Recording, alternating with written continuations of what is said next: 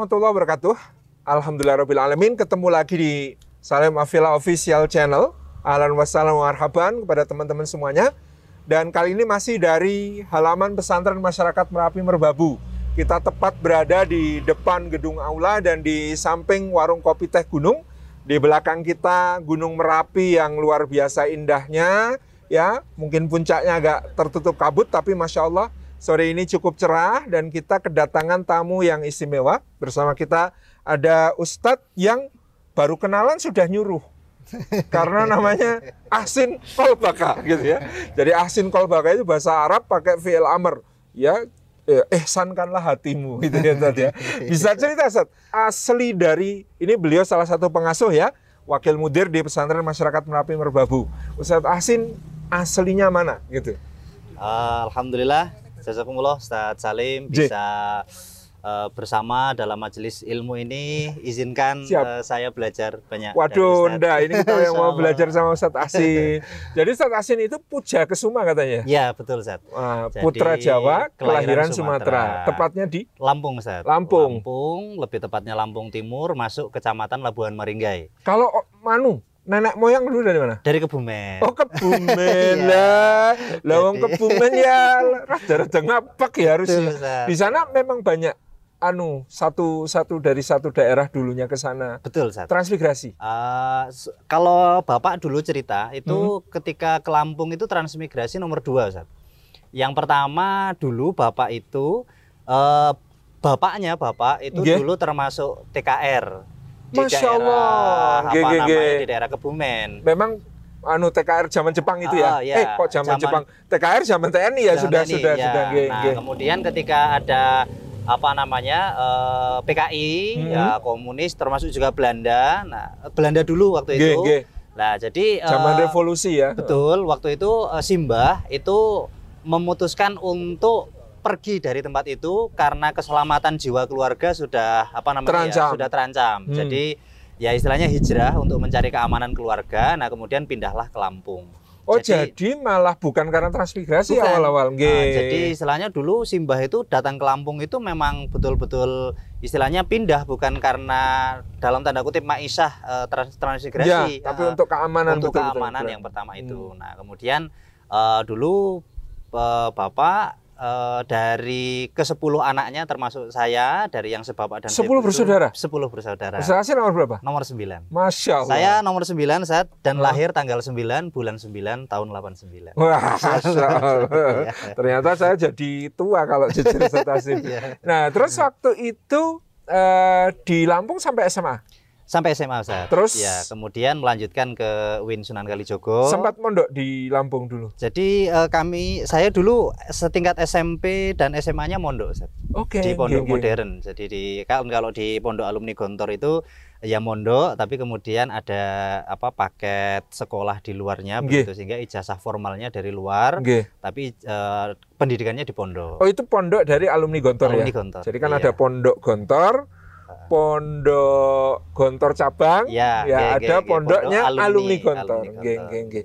Jadi masya Allah ya dakwahnya Gontor itu termasuk dengan alumninya bisa sampai ke daerah-daerah di pelosok sampai Iya. Sumatera. Dan mereka menggunakan sistem yang seperti digunakan di Gontor. Ya, jadi betul. itu apa namanya saya itu selalu tertarik dengan semboyannya Gontor itu ya. Iya. Berdiri di atas semua Di golongan. atas semua itu golongan. kalau kalau nggak apa namanya nggak nggak bagus memaknainya bisa nginjak-injak yang lain Iya, semua golongan diinjak-injak. berdiri di atas semua golongan tapi Ah. masya Allah ya Ah. Gontor itu kan eh, tempat pengkaderan pemimpin nasional sekarang banyak sekali alumni Gontor yang sudah menjadi orang-orang yang sangat eh, berkontribusi besar bagi negara kita. Oke, gini Ustadz Asin terus kuliah ke Jogja Nggih, di UIN. Sunan Kalijaga. Betul, tahun 2007, kemudian Nggih. sampai tahun 2011. Masya Allah. Selesai. Jurusan apa Ustadz? Jurusan Hukum Bisnis Syariah. Hukum bisnis syariah. Iya. Nah, ini ceritanya gimana? Bisa terdampar sampai ke pesantren masyarakat Merapi Merbabu. Masya Allah. Jadi waktu itu eh, ini setengahnya curhat Ustaz ya. Eh, karena Iya, iya, iya. eh, dulu ketika mendekati wisuda atau skripsi itu kan biasanya virusnya itu virus eh, setelah kuliah mau apa? Wah, Gitu. betul. Mau kerja Oke. di mana? Nggih. Terus masa habis kuliah nganggur nggak Iya. malu? Nah, Iya. akhirnya waktu itu Uh, ya termasuk saya yang waktu itu kemudian punya apa ya istilahnya pemikiran pokoknya habis kerja ya uh, habis kuliah harus kerja, kerja. harus begini begini nah sehingga waktu itu uh, ke mana-mana uh, saya melamar ke sana ke sini dan sebagainya. Nah kodar Allah Allah belum izinkan saya kerja. Dapat kerjaan ya, belum ya nah, kemudian waktu itu uh, saya diminta untuk menemui seseorang Allah yarham uh, Abah Fani Rahman waktu itu. Yang nyuruh siapa itu kakak saya. Oh, nah, jadi kakaknya Ustadz Asin juga aktif di dakwah ya? Iya, uh, kakak saya kebetulan aktif waktu itu di Hidayatullah. Ustadz Waris. Iya, Ustadz Waris. Ustadz Waris, nah, Masya Allah. Nah, kemudian uh, Masya Allah, Alan Masalan. Siapa namanya sayang? Oh, mau baru makan wafer. Iya. Oke ya. Abi ah, enggak pas pas jalan terus Ustaz. Iya. Nih sama Abi ya, Abi iya. baru diwawancarai. Iya. Jadi nah, terus ketemu Abah eh, Fani. Ketemu Abah Fani uh-uh. di Masjid Jogokarian, kemudian diajak ke sini waktu itu.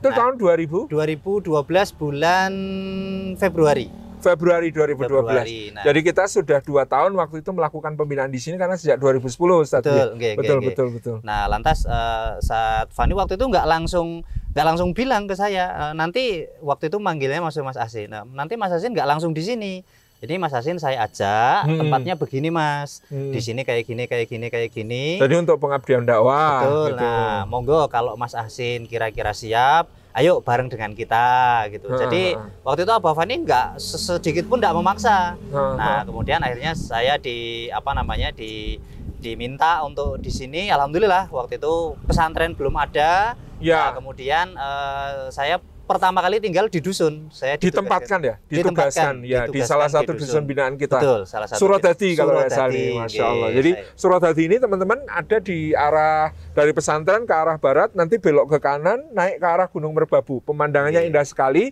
Jadi teman-teman kalau ke pesantren masyarakat Merapi Merbabu nanti akan kita fasilitasi jelajah dakwah ya naik jeep. Oh, nah, atau naik mobil El Sape ya yang biasa kita gunakan juga untuk teman-teman santri.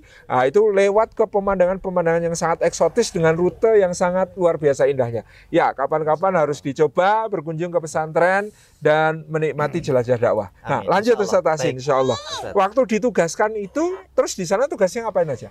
Yang pertama waktu itu uh, Abah Fani sangat sederhana sekali menyampaikan hmm. ke saya Pokoknya Mas di sini tugasnya adalah uh, apa namanya menghidupkan masjid. Oh, menghidupkan uh, masjid. Jangan sampai uh, dalam lima waktu adzan tidak berkumandang. Ya. Kemudian jamaah kira-kira kalau semuanya kok lingkungannya apa namanya lingkungannya kotor dibersihkan. Hmm. Ayo gimana caranya? Hmm. Kemudian kalau jamaah punya kegiatan perkumpulan apa-apa bisa ikut Nah, bisa ikut ngasih kultum. Ya, gitu. Nah, ya, ya, ya.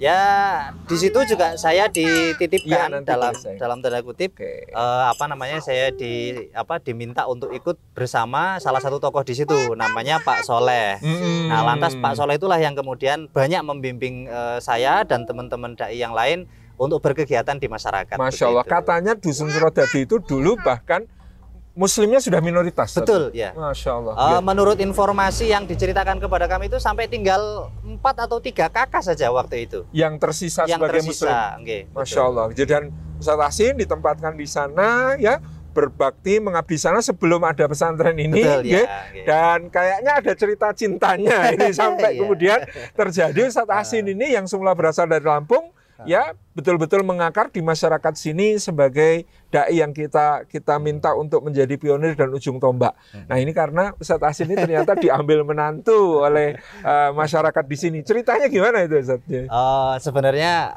kalau istilah Jawanya itu moyoi, Ustadz. Justru yang Moyoi pertama kali itu malah pendetanya. Oh. Karena di Surodadi itu kan ada ada gereja, gereja besar ya. Besar dan hmm. uh, top apa pendetanya itu suami istri lah. Itu Moyoi apa ya bahasa Indonesia mungkin Moyoi itu lah. Ya uh, uh, membuli tapi dalam ya, tanda kutip uh, uh, ya. Uh. Nah, itu apa namanya Mas Asin apa namanya nggak apa-apa biar di sini saja. Nah, biar betah di sini apa biar nikah saja sama si itu begitu oh, kan. Nah, ya, sudah sebut nama. oh, Masya Allah. Nah, kemudian kebetulan yang jadi ibu dari anak-anak saya ini. Itu ini top produknya gitu ya.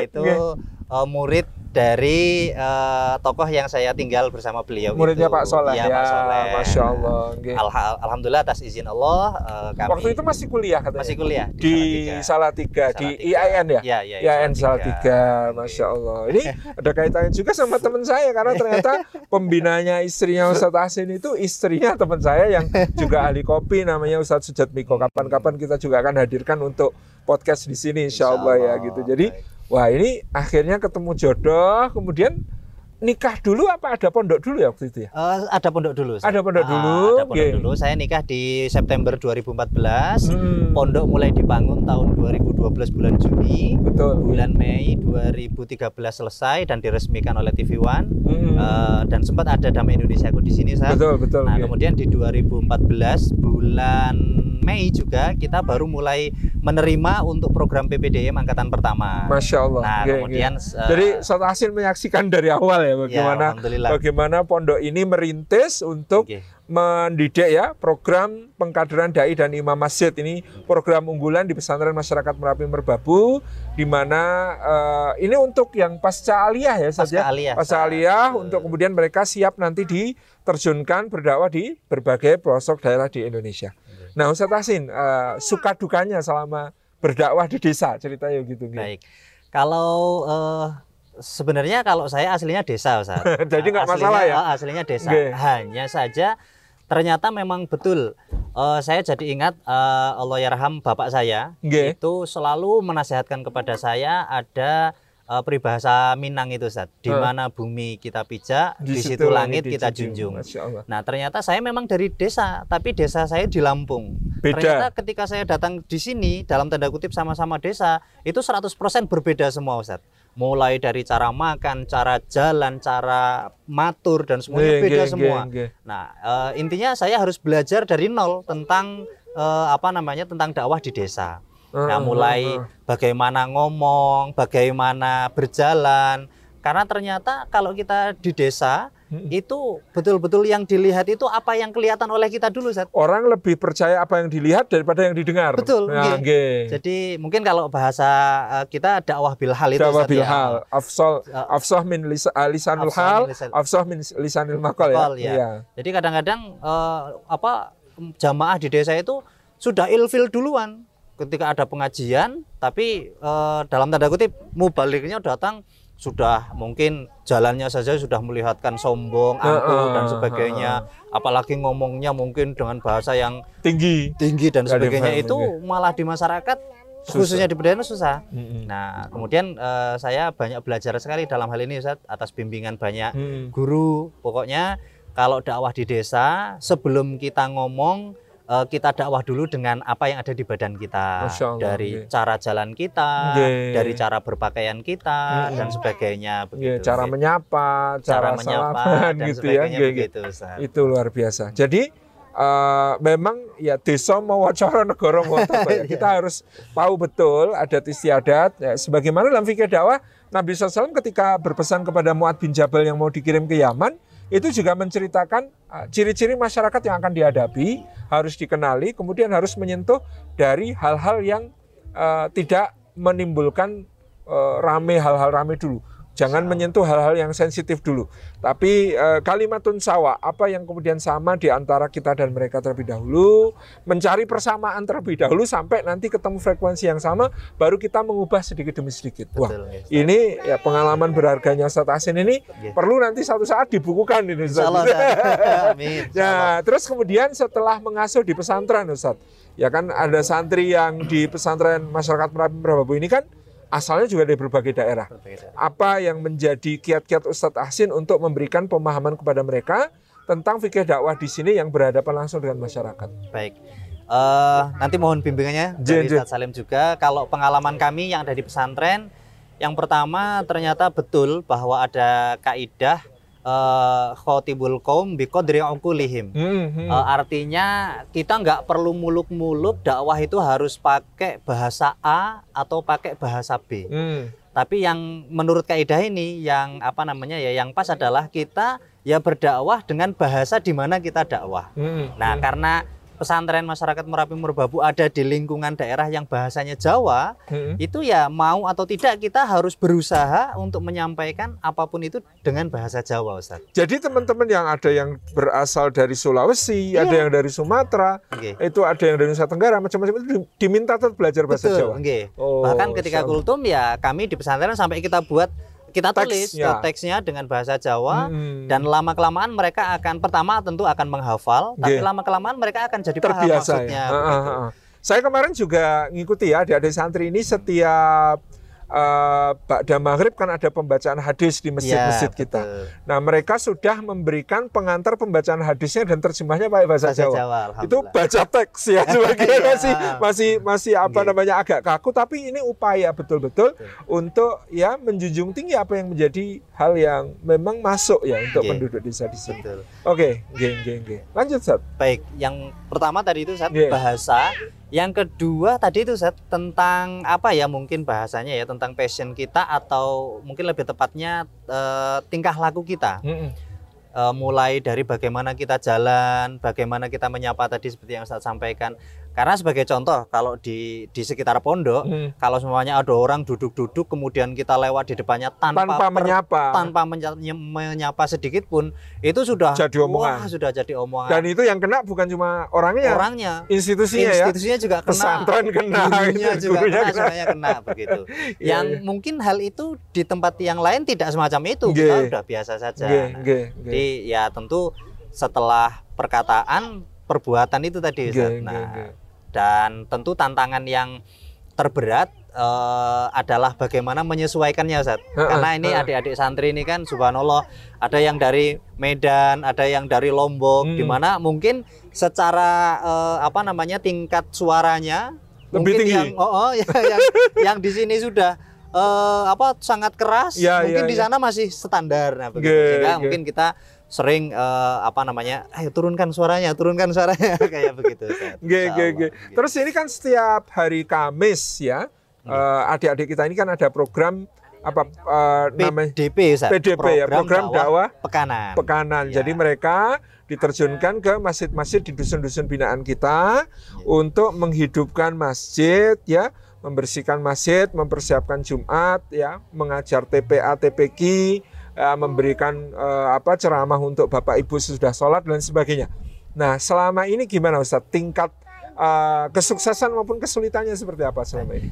Kalau uh, kita mengambil evaluasi dari kurang lebih sekitar 30 masjid yang kita sudah pernah berkegiatan di situ, Ustaz. Yeah. Alhamdulillah dengan bimbingan para ustadz, para guru, dengan kita mengedepankan prinsip-prinsip di depan tadi, alhamdulillah semua kita diterima, Ustadz. Alhamdulillah. Alhamdulillah. Yeah bahkan kadang-kadang masyarakat itu ada yang bilang gini uh, dalam bahasa Indonesianya uh, apa istilahnya Mas Santri ter, gitu, terbata-bata nggak apa-apa Mas yang penting bahasa Jawa uh karena sekalipun uh, masnya lancar ngomongnya semuanya kalau pakai bahasa Indonesia kami nggak paham sedikit ada pun, yang nggak gitu. paham ya iya. warga sini banyak yang masih yeah. uh, belum bisa memahami bahasa bisa Indonesia. Indonesia ini yeah. harus kita catat yang pertama gitu. yang pertama gitu Ustaz hmm. yang kedua uh, jadi uh, intinya masyarakat itu kan kalau bahasa sini serawung Ustaz. Ya. Jadi serawung artinya serawung itu bergaul ya? uh, bergaul.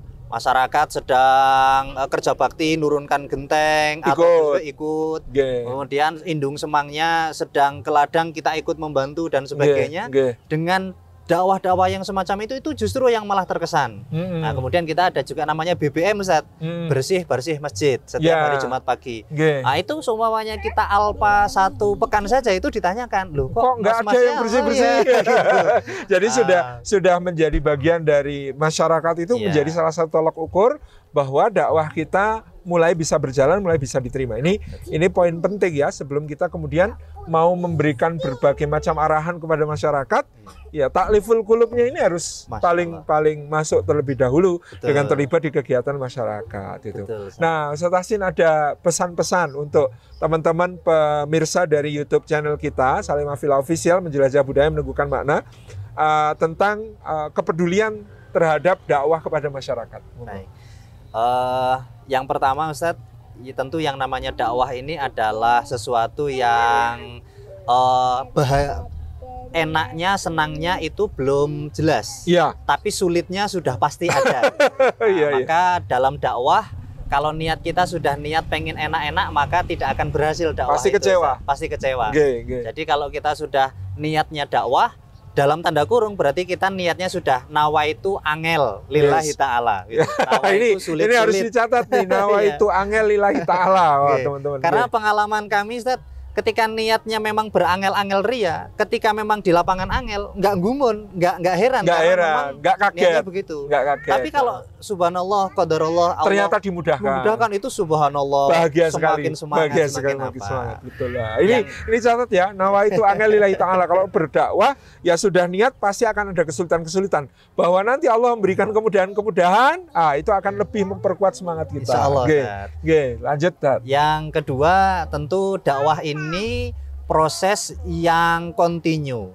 Kita melihat dai yang terbaik adalah Sayyidina Rasulullah SAW. Sallallahu alaihi wasallam. sudah diawali para nabi dan rasul Hmm. sebelum-sebelumnya dan karena kita semua adalah manusia biasa tentu terbatas oleh umur terbatas Ah, umur, terbatas umur. kemampuan, terbatas tenaga Betul. gitu ya. sehingga dalam dakwah ini yang juga tidak kalah pentingnya adalah kaderisasi Ustaz. Nah, Nah, ini iya, penting. jadi- Itulah kenapa dulu saat Iya. saya sewu, kita yang dulu awal-awal ya di relawan Masjid Indonesia bersama Bavani, Kang Pujiartono, para asatid yang lain datang ke sini melakukan pembinaan tiap pekan itu lama-lama capek dan mikir, aduh Iya. kalau kita terus ta- tambah tua tambah gampang capek, terus gimana? Nah kaderisasi, salah satu bentuk kaderisasinya adalah didirikannya pesantren masyarakat Iya, Masya Babu ini. Gitu, dan, dan saya alhamdulillah Allah izinkan untuk bareng-bareng belajar. Jazakumullah.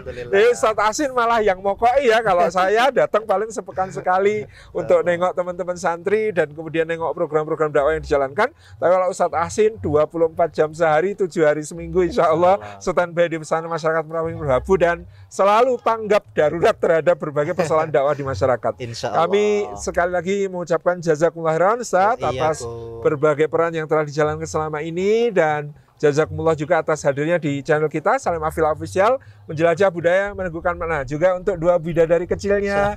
Jazakumullah dan eh ya Allah nggak apa-apa. Ah, kita pamit lebih dulu. Semoga Allah ridhai semuanya tetap di Salim Afila Official menjelajah budaya meneguhkan makna. Wassalamualaikum warahmatullahi wabarakatuh